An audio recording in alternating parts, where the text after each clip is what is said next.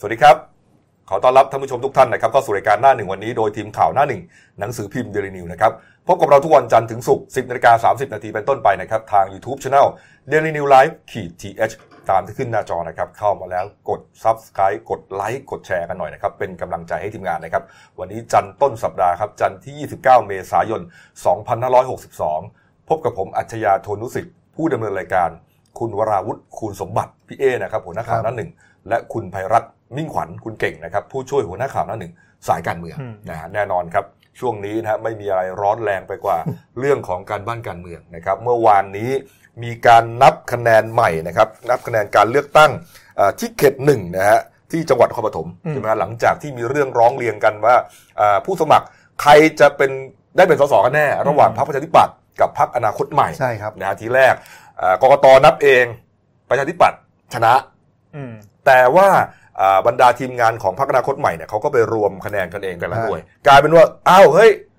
ของเขาชนะนี่หว่าอืมก็เลยเป็นเรื่องเป็นราวไปร้องกัคานใจคาใจสุดท้ายเมื่อวานนี้ก็กกตก็อ่าสั่งให้มีการนับคะแนนใหม่ เฉพาะเอ่อเขตเลือกตั้งใช่ไหมที่หนึ่งอ่านครปฐมฮะเมื่อวานนี้ครับบรรยากาศก็คึกคักแต่เช้านะคุณเก่งฮะก็คือคักมีกองเชียร์สองฝ่ายอืมก็มีทางประชาธิปัตย์เนี่ยคุณจุลินทร์ลักษณะวิสิทธิ์นี่ครับท่านก็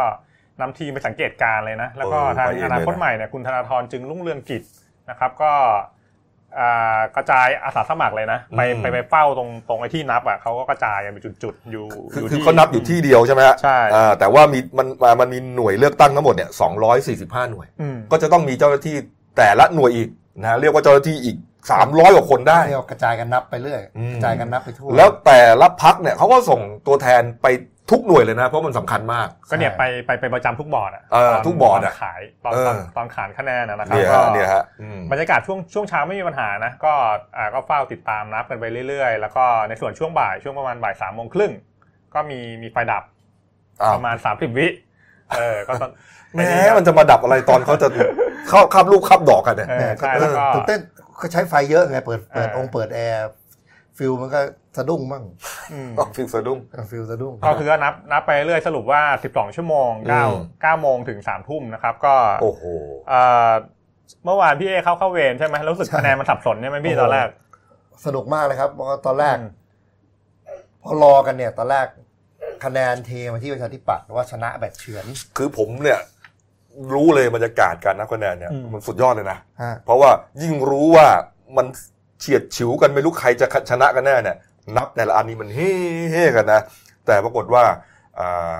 ตอนแรกเนี่ยนักข่าวส่งข่าวเข้ามาในกองบกนะฮะใช่ครับฮะบอกว่าอะไรฮะพี่อ่าบอกว่าประชาธิปัตย์ชนะอืมเฉือนไปเฉียดฉิวผมสี่สี่ไม่แต้มเออใช่ครับแล้วก็อืมซึ่งซึ่งไม่ใช่เฉพาะเดนิวที่รับข่าวนี้มา ซึ่ครังบทุกสำนักส่งมาในแนวทางเดียวกันหมดครับ ว่าประชาธิปัตย์ชนะแล้วก็มีการเฮแสดงความดีใจอืมประกาศชัยชนะอืมอนาคตใหม่ก็ยอมรับอืมก็โอเค แยกย้ายกลับครับ ต่อมาต่อมาอีกไม่นาน ก็มีเออกกตแถลงผลเป็นทางการ นั่นไงนะฮะสำหรับผู้สมัครของพรรคประชาธิปัตย์ครับก็คือพันโทสินทบแก้วพิจิตรนะครับ ส่วนพรรคอนาคตใหม่คือคุณอ่าสาวิกาลิมปะสุวรรณะนะฮะอันนี้เขาใช่ครับอ่าสู้กันอยู่ ก็อย่างที่เอบอกครับ ตอนแรกเนี่ยมีการสรุปอย่างไม่เป็นทางการนะฮะแล้วก็ทั้งสองพรรคเนี่ยก็เหมือนจะเอ่อ รับโอเคแล้วโอเครับทราบแล้วอืมอ่าประชาธิปัตย์อ้าวตกลงชนะเหรอวะเนี่ยชนะไปสี่คะแนนอ่านับคุณสินทบเนี่ยได้ 35,711 คะแนน ส่วนคุณสาวิกาได้ไป 35,707 คะแนน เรียกว่าชนะกันไป 4 คะแนนน่ะอืมเออสี่รูขุมขนแค่นั้นเองอะอื้อหืออะแบบไอ้ไอ้นั่นผลผลผลเออแล้วผลเขาหก็ลอกนะผลหลเขาก็ยออกมรับกันนะอ่าแล้วก็เอ้ยประชาธิปัตย์ก็เฮ่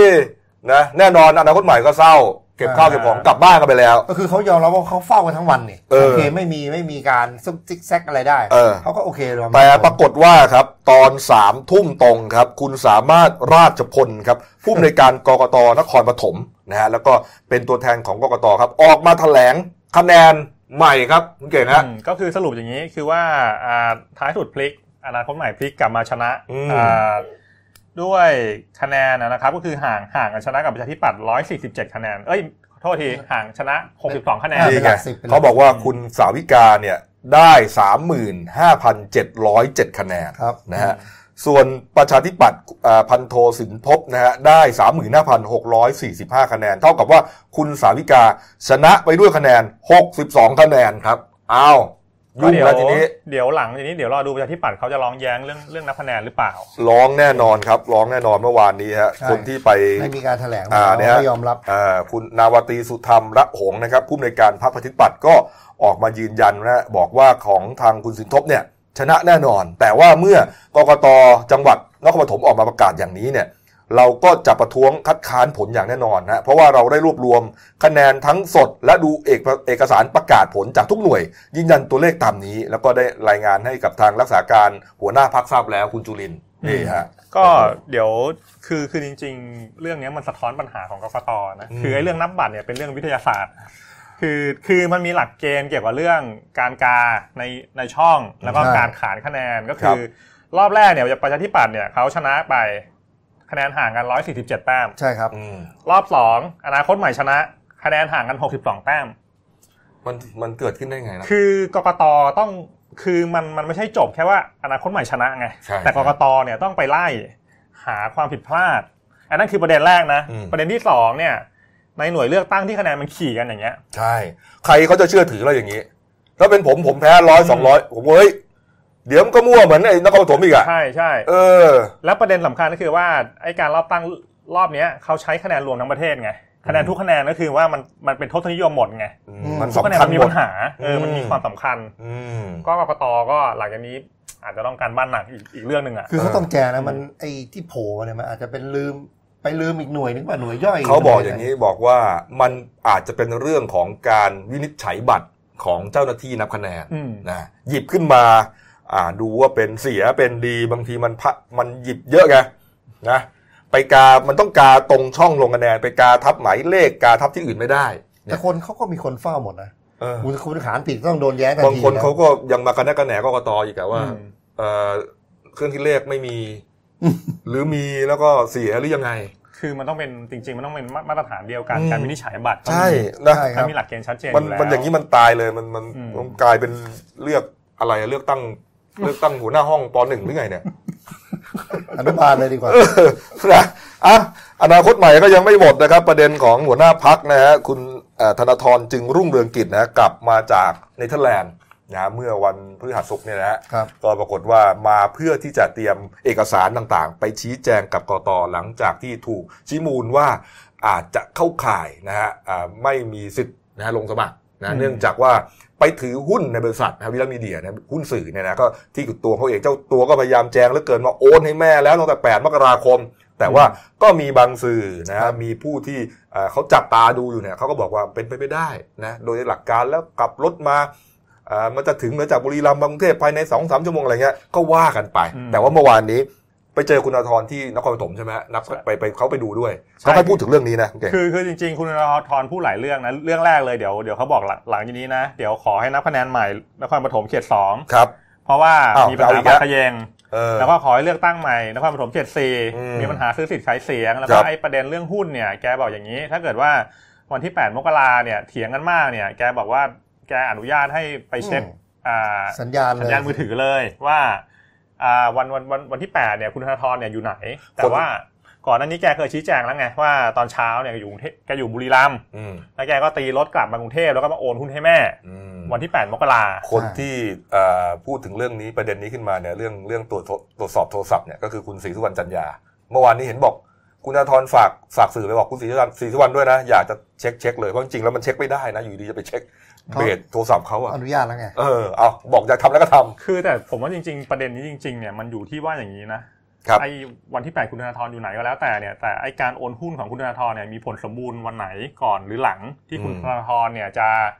สมัครสสวันที่ 4 กุมภาพันธ์ครับอืมก็เดี๋ยวเดี๋ยวเดี๋ยวพรุ่งนี้ใช่ไหมเดี๋ยววนนี้เขาไปไปชี้แจงกกตครับอืมนะก็เบื้องพรุ่นี้เบื้องต้นเนี่ยประเมินว่ากกตน่าจะ น่าจะชี้ลงมาก่อน9พฤษภานั่นแหละ เพราะว่าเขาจะประกาศผลเลือกตั้งสสพอดีอืมครับในวันนั้นอืมประเด็นนี้นะคุณนิพิษอินทรสมบัตินะครับรักษาการรองหัวหน้าพักประชาธิปัตย์ก็ได้โพสต์เอ่อตั้งข้อสังเกตไว้นะฮะบอกว่า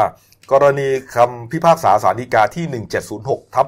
2562 นะครับ ที่ให้เพิกถอนรายชื่อผู้สมัครสสเนื่องจากเป็นเจ้าของ หรือผู้ถือหุ้นในหนังสือพิมพ์ หรือสื่อมวลชนใดๆนะครับ อันนี้คือกรณีของคุณปูเบศเห็นหลอดนะครับครับ เป็นผู้สมัครสสพักอนาคตใหม่อ่าที่เขตเลือกตั้งที่2นครเอ่อจังหวัดสกลนคร ที่ถูกศาลฎีกาแผนกคดีเลือกตั้งพิพากษา เพิกถอนการรับสมัครเลือกตั้งเนื่องจากว่าไปถือหุ้นสื่อมวลชนเนี่ยเขาบอกว่าถ้าคุณคุณนิพิฏฐ์บอกว่าถ้าโดยมีผู้ให้ความเห็นไปไกลถึงขนาดว่าศาลตีความแบบนี้ อาจจะทำให้สสหมดไปนับร้อยคนได้เนี่ยคือ คือคนไปสมัครสสเนี่ย ถือหุ้นอะไรพวกนี้ไม่ได้เลย คือคือจริงๆอย่างนี้เดี๋ยว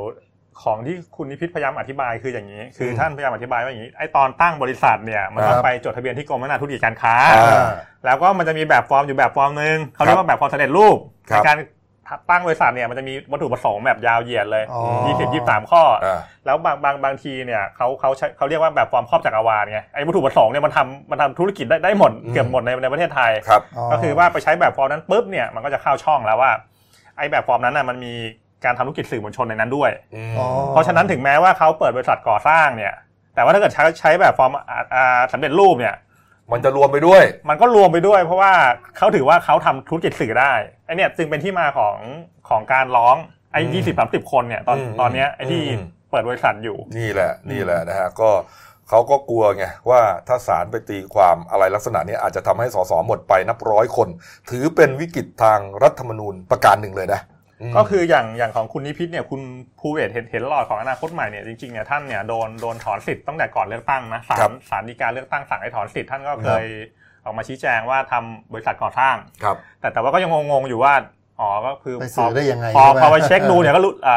รู้รู้แล้วว่าใช้แบบฟอร์มสำเร็จรูปก็เลยก็เลยโดนตัดสิทธิ์จริงๆเขามีคนตั้งข้อสังเกตว่า กรณีที่กกตเนี่ยจะประกาศไม่เรียกว่าไม่ให้ให้พ้นจากการเป็นผู้สมัครสสของปฏิริษีเนี่ยนะจะต้องประกาศก่อน อันนี้ก็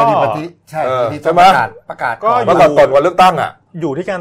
ไอ้ความความสับสนของกฎหมายอีกนะ ก็คือว่าในในกฎหมายเขียนเขียนไว้นั่นแหละว่าว่าต้องเช็คก่อน หรือถ้าเกิดเช็คหลังเนี่ยคือต้องยื่นศาลมันมันมันแยกกันไงกฎสสเขตกับสสปฏิริษีเมื่อวันเสาร์มีข่าวนิดนึงว่าอนาคตใหม่เขาก็จะแก้เพจพลังประชารัฐใช่ไหมคุณเก่ง ที่ว่าจะไปยื่นร้องเหมือนกันนะประเด็นอะไรนะอ๋อคือคือคืออย่างนี้วันนั้นเนี่ยคุณคุณธนาธรเนี่ยให้สัมภาษณ์คุณสุทธิชัยยุ่นก็ก็บอกว่าถ้าเกิดคุณธนาธรโดนเนี่ยมันก็ต้องโดนโดนกับทุกพักเพราะว่ามันมีเคส ลักษณะเดียวกันคือว่ามันมีความพยายามโยงไงถ้าเกิดสสอนาคตใหม่โดนเนี่ย คุณธนาธรเนี่ยจะโดนเล่นงานด้วยเพราะว่าไปเซ็นรับรองรับรองให้สมัครสสเพราะฉะนั้นถ้าเกิดพักอื่นโดนเนี่ยอย่างพักพลังประชารัฐโดนเนี่ยก็เท่ากับคุณอุตมะสาวนายนหัวหน้าพรรคก็ต้องโดนด้วยนี่นี่เขาจะแก้ผิดกันนะอะมาอีกเรื่องหนึ่งครับ กรณีของการพิจารณาการใช้วิธีการคำนวณสสบัญชีรายชื่อ หรือว่าปาร์ตี้ลิสต์นะที่ยังยุ่งเหยิงเป็นฝอยขัดหม้อกันอยู่ตอนนี้นะ ก็มีการพิจารณา กกตเนี่ยเขาเขาพิจารณาวางไว้แนวทาง 3 สูตรด้วยกันนะหลังจากที่สารรัฐนูนไม่รับตีความใช่ไหมบอกเป็นอำนาจคุณคุณไปทำงานกันบ้างดิโอ้โหอะไรก็จะยื่นสารตีความอย่างเดียวเลย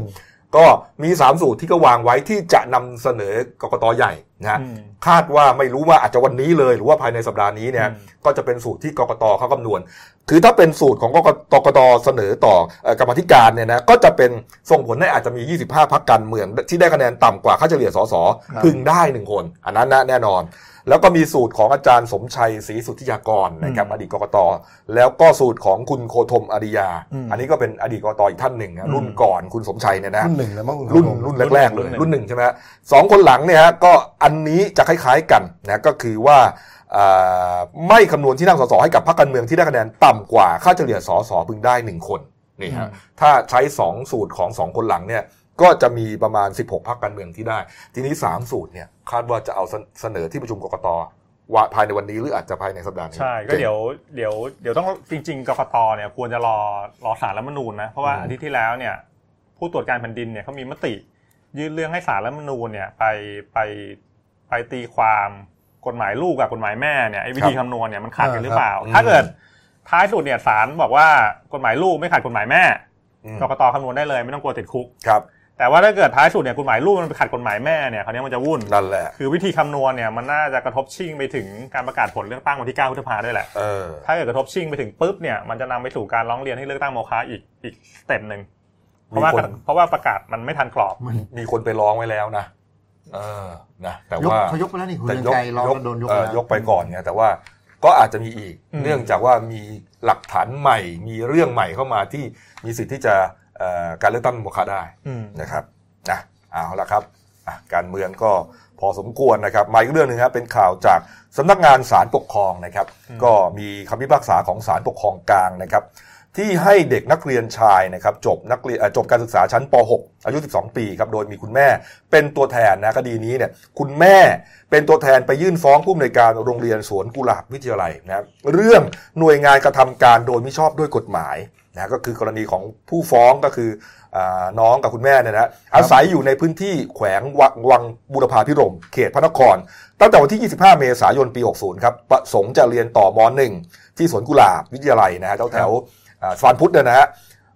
เมื่อวันที่ 25 มีนาคมปี 62 ประเภทพื้นที่บริการนะฮะแต่ว่าผู้อำนวยการโรงเรียนสวนกุหลาบครับกับปฏิเสธไม่รับ อ้างว่าผู้ที่จะใช้สิทธิ์ในเขตพื้นที่บริการจะต้องอยู่ในบ้านแบบอาศัยอยู่กินนอน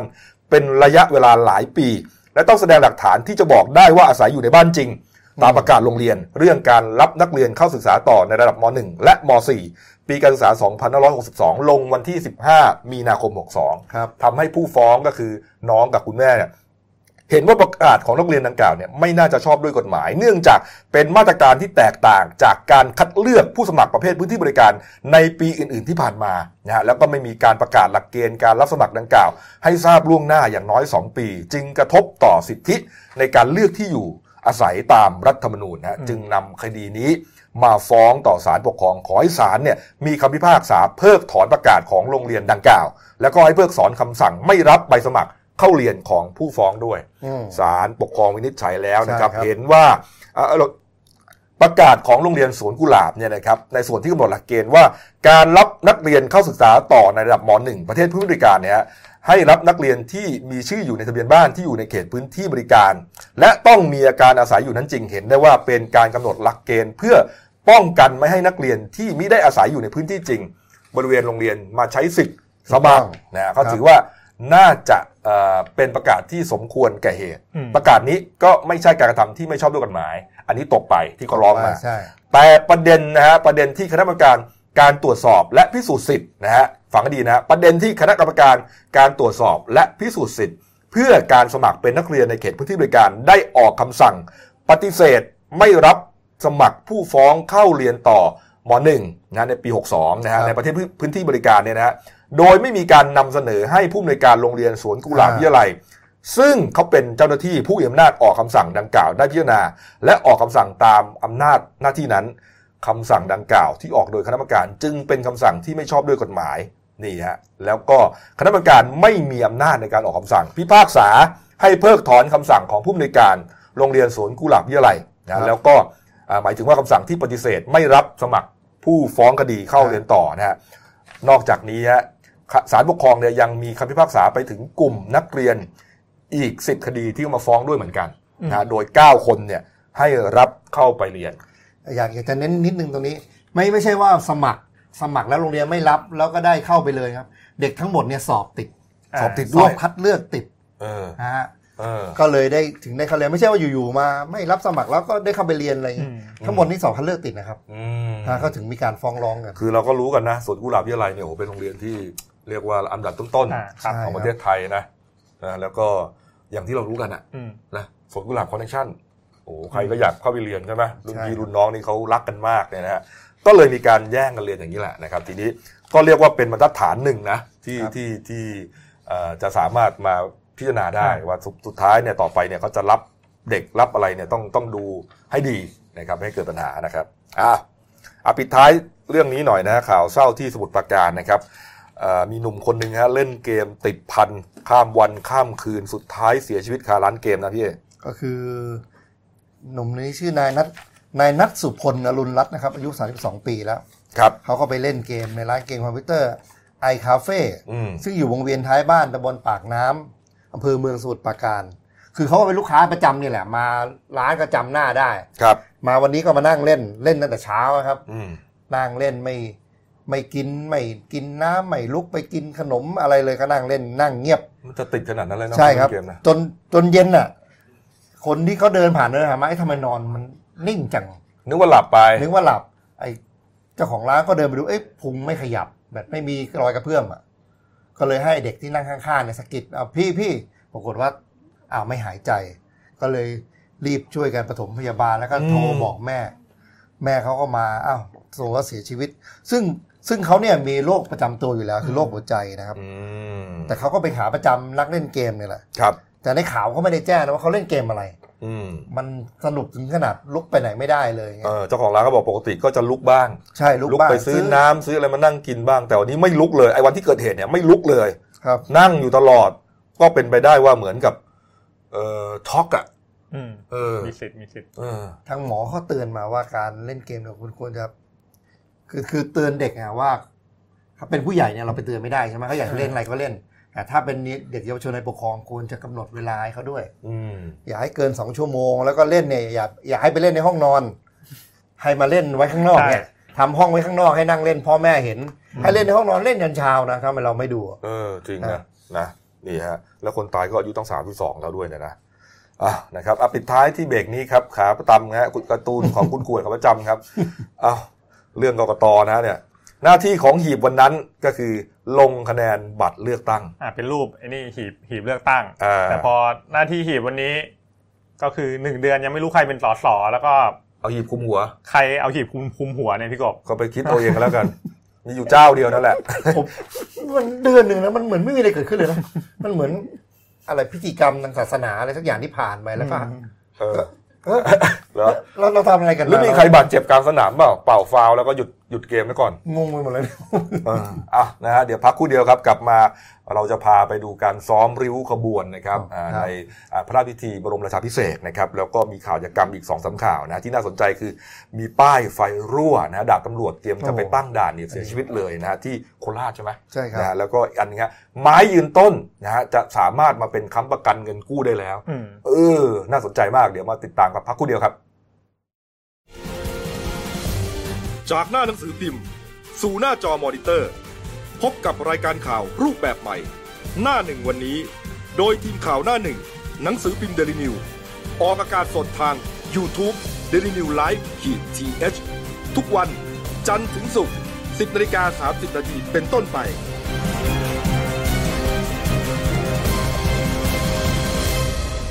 แล้วคุณจะได้รู้จักข่าวที่ลึกยิ่งขึ้น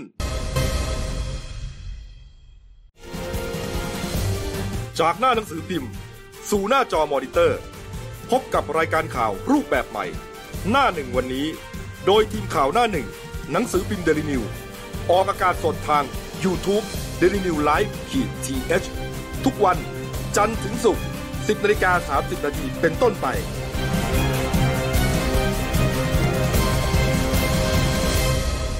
แล้วคุณจะได้รู้จักข่าวที่ลึกยิ่งขึ้น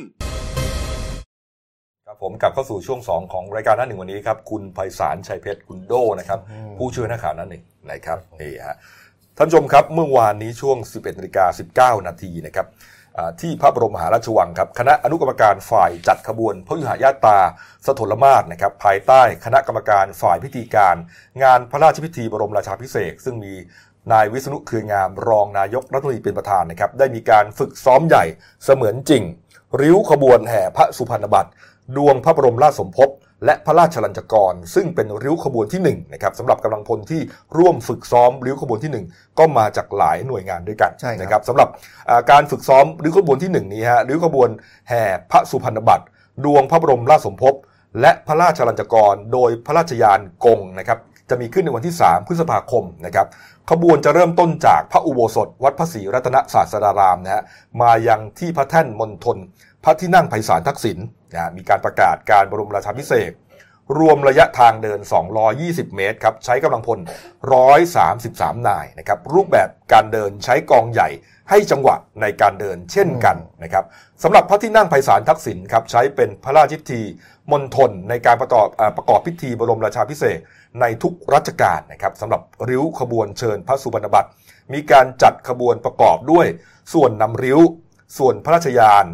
ส่วนฉัดเครื่องสูงหักทองขวางหน้า และฉัดเครื่องสูงหักทองขวางหลังนะฮะต่อมาเวลา 16นาฬิกา30 นาทีนะครับได้มีการจัดฝึกซ้อมริ้วขบวน พระบรมราชอิสริยยศนะครับพระยุหญาตาสถลมาศเสด็จเรียบพระนครในการพระราชพิธีบรมราชาภิเษกอ่าพศ 2562 นะครับเป็นการฝึกซ้อมใหญ่นะฮะริ้วขบวนพระพระบรมราช อิสริยยศนะฮะริ้วขบวนที่3นะครับนี่ฮะก็อันเป็นริ้วขบวนที่พระบาทสมเด็จพระเจ้าอยู่หัว จะเสด็จออกจากพระที่นั่งอาพรพิโมกในพระบรมหาราชวัง ไปทรงสั่งสิ่งไปทรงสักการะสิ่งศักดิ์สิทธิ์ที่วัดบวรนิเวศวิหาร วัดราชบพิตรสถิตมหาศรีมาราม วัดพระเชตุพนวิมลมังคลาราม ด้วยพระราชยานพุทธานทองนะครับรวมระยะทาง 6.77 กิโลเมตร รวมเวลาประมาณ 6 ชั่วโมง นะฮะโดยมีริ้วขบวนมีความยาวเกือบ 500 เมตรครับนี่ฮะสำหรับบุคคลที่ร่วมฝึกซ้อมริ้วขบวนก็มีมากมายนะครับอาทิเช่นพลเอกประยุทธ์จันโอชานายกรัฐมนตรีนะครับพลเอกพลอากาศเอกประจินจันตอง รองนายกรัฐมนตรีและรัฐมนตรียุติธรรมครับพลเอก ชัดชัยสาลิกัญญะรองนายกรัฐมนตรี นายสุวพันธ์ตันยุวัฒนะรัฐมนตรีประจำสำนักนายกนะครับ นายวีรศักดิ์โคสุรัตน์รัฐมนตรีการท่องเที่ยวนะครับพลเอกนัทอินทรเจริญนะอินทรเจริญปลัดกระทรวงกลาโหมนี่ฮะแล้วก็มีอีกหลายท่านนะครับมีพลตำรวจเอกจากชัยจากทิพย์ชัยจินดาผู้บัญชาการตำรวจแห่งชาตินะฮะแล้วก็พลเอกอภิรัตคงสมพงศ์ผู้บัญชาการทหารบก อันนี้จะอยู่ในส่วนแถวแซงเสด็จพระราชยานพุทธานทอง ครับนี่ครับ คือพบเหล่าทัพมาครบแล้วก็มาพครบบตรใช่ฮะใช่แต่เมื่อฮะวานนี้เป็นซ้อมเสมือนจริงครั้งสุดท้ายนะครับ ครับเพราะเดี๋ยวจะเริ่มพระราชพิธีเนี่ยพระจะราชพิธีครับ จะเริ่มวันที่2พฤษภาคมครับนะครับนี่ฮะนี่ครับอ่านะครับ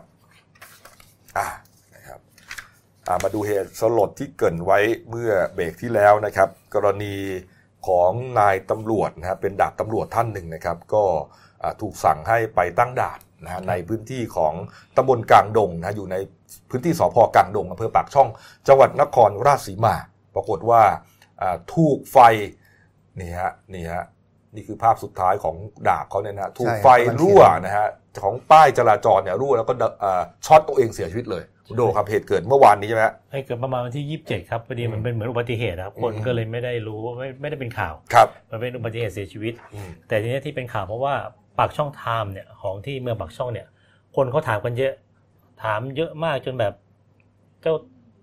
เว็บอ่าแอดมินอะต้องมาถามผู้สื่อข่าวครับผู้สื่อข่าวเลยเดินอ่าเข้าไปพื้นที่ เพื่อไปถามก็ไปพบกับพันตำรวจเอกราชราชศักดิ์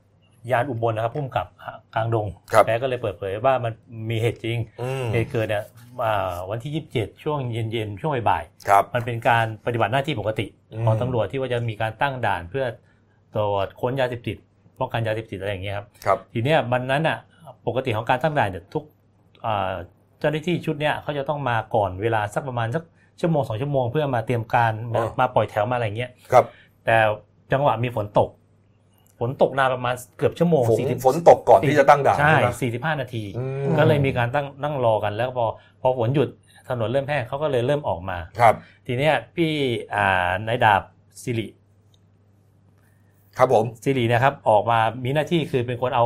ป้ายกระพริบเนี่ยป้ายไฟกระพริบเนี่ยเป็นป้ายที่เขาจะเปิดไว้ตลอด 24 ชั่วโมงนะอืมเหมือนกับเป็นเป็นทางลงลานี่ดคือชันนี่คือตัวของดาบตำรวจใช่สิริเผือกนอกนะที่เข็นไปเมื่อกี้ใช่ครันะบอืมทีนี้ก็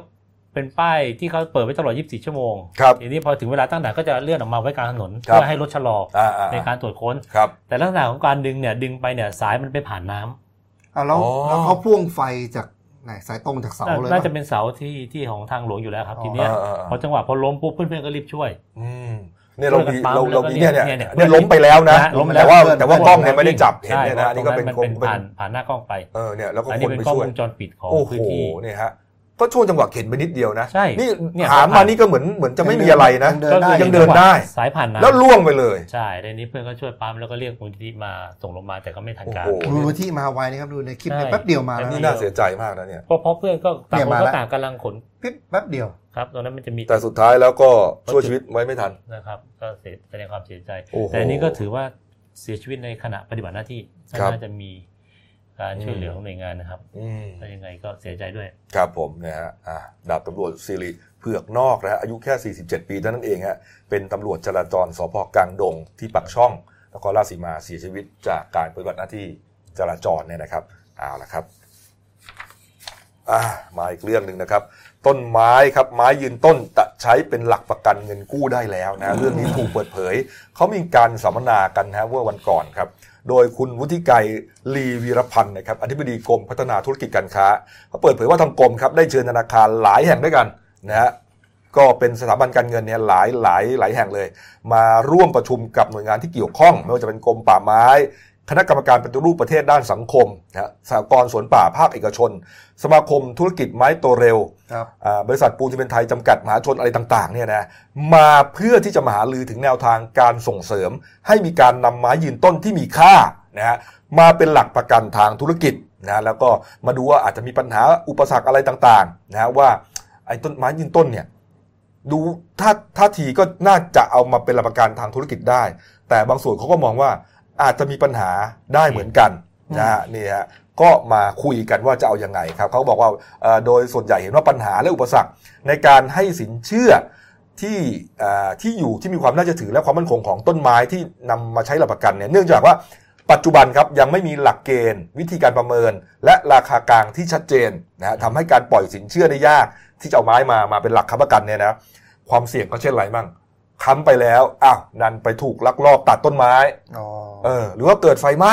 อยู่ดีๆมันมันมันห้ามไม่ได้ถูกไหมพวกเนี้ยก็เลยทำให้สถาบันการเงินหลายแห่งนะฮะยังไม่กล้ารับความเสี่ยงที่จะนำไม้ยืนต้นเนี่ยมาเป็นหลักประกันเงินกู้นะฮะแต่ว่าก็มีข้อสรุปครับ บอกว่าหากบรรษัทประกันสินเชื่ออุตสาหกรรมขนาดย่อม หรือว่าบอบสย มาช่วยค้ำประกันเนี่ยก็จะลดความเสี่ยงของสถาบันการเงินนะซึ่งบสยอ่าบสยก็แจ้งว่าพร้อมนะครับที่จะเข้ามาค้ำประกันให้ แล้วก็ทางสถาบันสถาบันการเงินก็จะนำเรื่องนี้ไปรายงานต่อผู้บริหารเพื่อให้แต่ละธนาคารกำหนดนโยบายในการนำไม้ยืนต้นมาเป็นหลักประกันได้นี่ครับเขาบอกชนิดไหมครับว่าต้องการชนิดนี่แบบหไงครับเขาจะนำร่องนะฮะด้วยสองต้นไม้เนี่ยสองสองสองพันด้วยกันสองต้นด้วยกัน ก็คือยูคาลิปตัสชนิด สองชนิดด้วยกันนะฮะก็คือยูคาลิปตัสและคาทินนรงค์เด้ฮะไม่นี่เห็ฮะนแต่ว่าว่ามีการฮะปล่อยกู้แล้วนี่ได้ได้ถึงห้าหมื่นมั้ง อ่าเดือนละประเภทยอดสูงสุดห้าหมื่นบาทผมนะคิดไปถึงไม้พยุงไม้สักทองไม่ใช่ไม่ใช่เป็นยูคาเหรอครับเอ่อไม่แต่หน่อยก็น่าจะต้องมีว่ามีค่าคืออันนี้อันนี้นำร่องก่อนสองชนิดด้วยกันนะฮะก็ในที่ประชุมยังเห็นชอบให้ทำคู่มือการประเมินราคาต้นไม้ให้เป็นมาตรฐานกลางด้วยนะ โดยแบ่งเอ่อประเมินราคาต้นไม้ออกเป็นแต่ละพื้นที่นะฮะโดยให้สถาบันการเงิน ผู้รับต้นไม้เนี่ยเป็นหลักประกันเนี่ยถือปฏิบัติตามคู่มือนั้นด้วยนะฮะก็จะมีการปรับปรุงเอ่อ การประเมินเนี่ยเป็นระยะจากหน่วยงานที่เกี่ยวข้องนะฮะที่เขาเชี่ยวชาญอะอาทิเช่น คณะวรรณศาสตร์ของเกษตรศาสตร์นะฮะธนาคารเพื่อการเกษตร และสหกรณ์การเกษตรทกสนะฮะสมาคมผู้ประเมินค่าทรัพย์สินแห่งประเทศไทย องค์การอุตสาหกรรมป่าไม้พวกเนี้ยนะฮะที่เขามีความเชี่ยวชาญเนี่ยแต่ไอ้เรื่องลักลอบตัดนี่ก็น่าห่วงนะครับบางทีเออบางคนแบบเอออ้าวไม่รู้ไปชี้ใครมาตัดของผมไปอย่างเงี้ยนั่นน่ะดินั่นน่ะดิแล้วนะยูคานี่เป็นต้นไม้ที่เอาไปใช้ประโยชน์ได้ง่ายมากอ่านะเขาบอกมีจังหวัดที่อ่า นำร่องนะอ่าปล่อยกู้ให้กับผู้นำไม้ยูคาลิปตัสและกระถินณรงค์มาใช้ค้ำประกันแล้ว 2 จังหวัดด้วยกัน ก็คือที่ปลูกเยอะๆฮะชลบุรีแล้วก็ฉะเชิงเทราอันนั้นก็ได้ไป 50,000 บาท ก็ถือว่าเป็นจุดเริ่มต้นที่ดีแล้วกันครับเป็นก้อนเล็กอยู่ อืมก้อนเล็กอยู่นะ แต่ก็มันก็ยังพอเอาไปหมุนอะไรได้บ้างใช่ครับนะครับอ่าเอาละครับอ่ามาปิดท้ายที่ข่าวนี้นะฮะอ่าถ้ายังจำกันได้นะครับข่าวคุณนัทศักดิ์คำเขินนะฮะเป็นอาสาสมัครมูลที่ร่มไทร แล้วก็เป็นเจ้าของร้านติดตั้งเครื่องเสียงรถยนต์ตั้งอยู่แถวแถวๆเอ่อหาไทยราชนะฮะคลองสามวาในพื้นที่สนมีนบุรีครับที่เครียดจากเรื่องเงินกู้ ถูกตามทวงวันละ8,000บาทเนี่ยตัดสินใจฆ่ายกครัวปาดคอเมียลูกเมีย แล้วก็ลูกสองคนห้าขวบกับขวบเศษเนี่ยแล้วก็พยายามจะฆ่าตัวเองแต่ว่าไม่สำเร็จไม่สำเร็จสุดท้ายก็ตายไป3คนนะฮะเรื่องนี้เนี่ยเอ่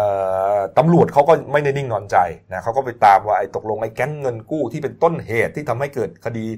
เศร้าอันนี้เนี่ยเป็นใครที่ไหนอ่าฮะปรากฏว่าเมื่อวานนี้มีความคืบหน้านะพี่เมื่อวานพันตำรวจเอกชาญวิทย์พุ่มโพนะครับครับรองผู้บังคับการตำรวจนครบาลสามเนี่ยอืมเขาบอกว่าได้ติดตามทีมแก๊งเงินกู้นอกระบบเนี่ย สามารถจับคุม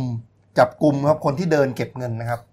ซึ่งได้สี่คน ซึ่งที่นี้ไม่ใช่ไม่ใช่ตัวเจ้าหนี้ที่ปล่อยอะเป็นเด็กที่เดินเก็บเงินเด็กสายเออเก็บได้แล้วอ่าอะจับจับจับได้แล้วสี่คนใช่ครับอืมก็เอามาขยายผลนะครับครับ ส่วนเขาก็รู้ว่า